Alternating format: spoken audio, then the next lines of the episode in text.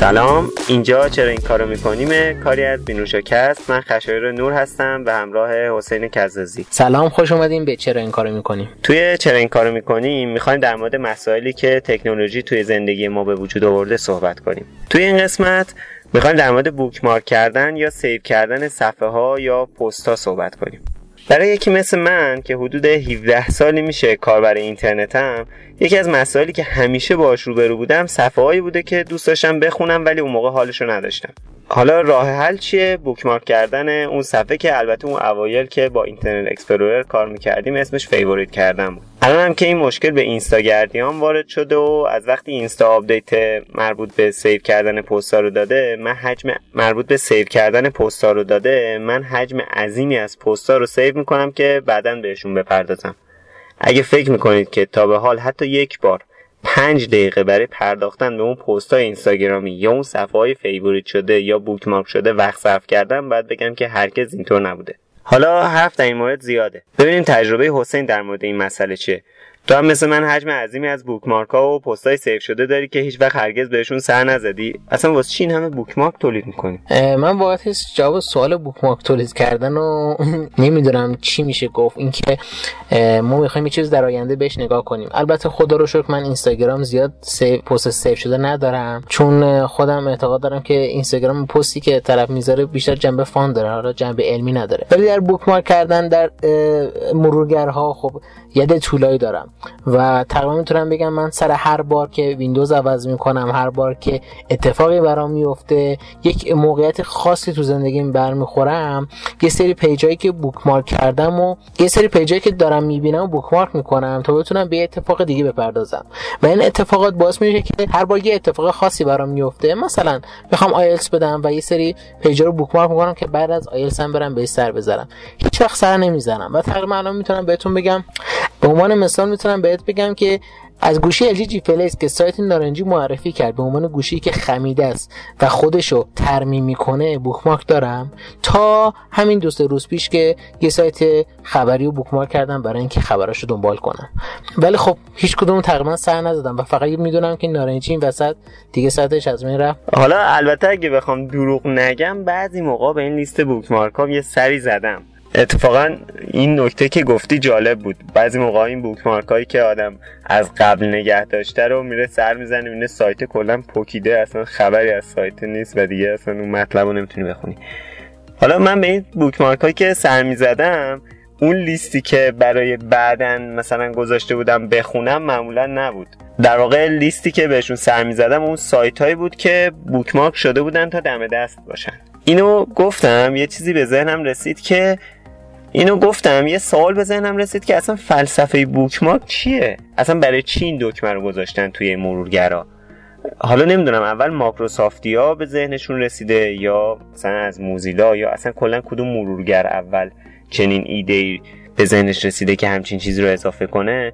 حالا به گوگل کروم خیلی اشاره نکردم به خاطر اینکه گوگل کروم فکر کنم خیلی جدیدتر از بقیه مرورگر باشه درسته؟ آره خشای گوگل کروم تقریبا سال 2008 اومده. حالا اینترنت اکسپلورر و اپرا و سافاری خب اینا خیلی قبلتر از این اومده بودن. الان فکر کنم ولی بخش بزرگی از بازار رو داره دستش. این خیلی چیز قابل توجهی جالبه برام که از همه جدیدتره ولی همه چی رو گرفته دستش. اگه بخوام اینترنت اکسپلورر رو در نظر بگیرم به خاطر اون قدمتی که داره که فکر کنم از سال 1995 شروع شده با ویندوز و اینا.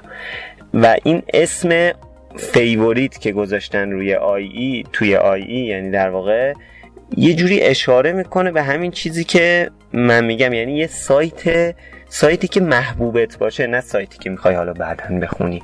در واقع کلمه bookmark هم فکر می‌کنم به یه همچین چیزی اشاره داره تقریبا روی اسمش. از نظر معنی چی شد که ما به این سمت رفتیم که اینطوری از دکمه bookmark یا favorite استفاده کنیم تو صحبت در این رابطه نداری؟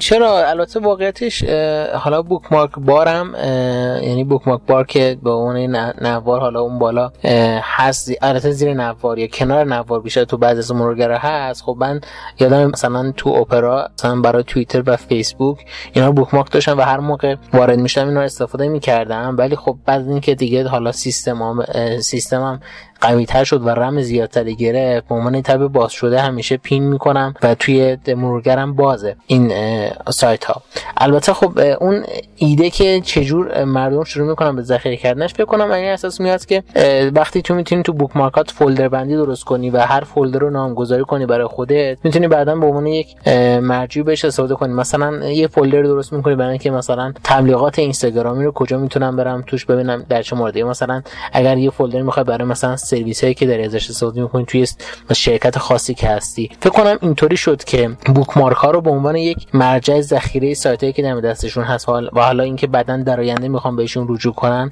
استفاده کردن.